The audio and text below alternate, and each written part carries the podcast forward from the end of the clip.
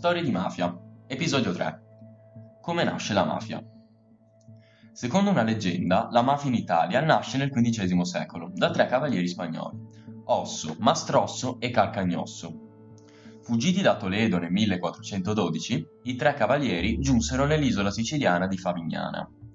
Qui rimasero nascosti nelle grotte sotterranee per 29 anni, 11 mesi e 29 giorni, riemergendo solo all'alba del trentesimo anno per fondare nel sud Italia società segrete simili alla Garduna, un'associazione segreta di tipo criminale che era già presente in Spagna in quel periodo e a cui i loro i cavalieri erano affiliati.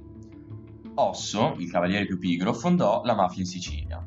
Mastrosso si stabilì in Calabria dove mise in piedi l'andrangheta e Carcagnosso viaggiò fino a Napoli, dove seminò le basi della Camorra. Come si è scoperto nel 2007, chi si affilia all'andrangheta giura ancora oggi fedeltà in nome dei tre cavalieri di Toledo, bruciando un santino di San Michele Arcangelo e spillando tre gocce eh, del proprio sangue. Ok, questa era una leggenda, ma la realtà però è ben diversa. La mafia italiana nasce nel sud Italia all'inizio del XIX secolo, da situazioni di povertà nelle campagne e soprattutto dall'assenza di istituzioni.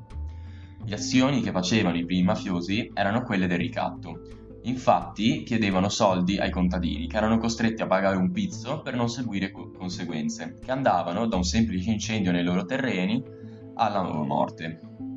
Nel tempo i modi per fare denaro sono diventati molti di più. La mafia oggi ha molte mansioni, come il traffico di droga, il traffico di armi, il sequestro di persone, le estorsioni, il controllo degli appalti, la prostituzione, eh, il controllo del gioco d'azzardo, il furto di identità, il controllo dell'immigrazione illegale, ma si può occupare anche della gestione di alcune attività legali, che però eh, sono state fondate attraverso soldi ricavati da attività illegali.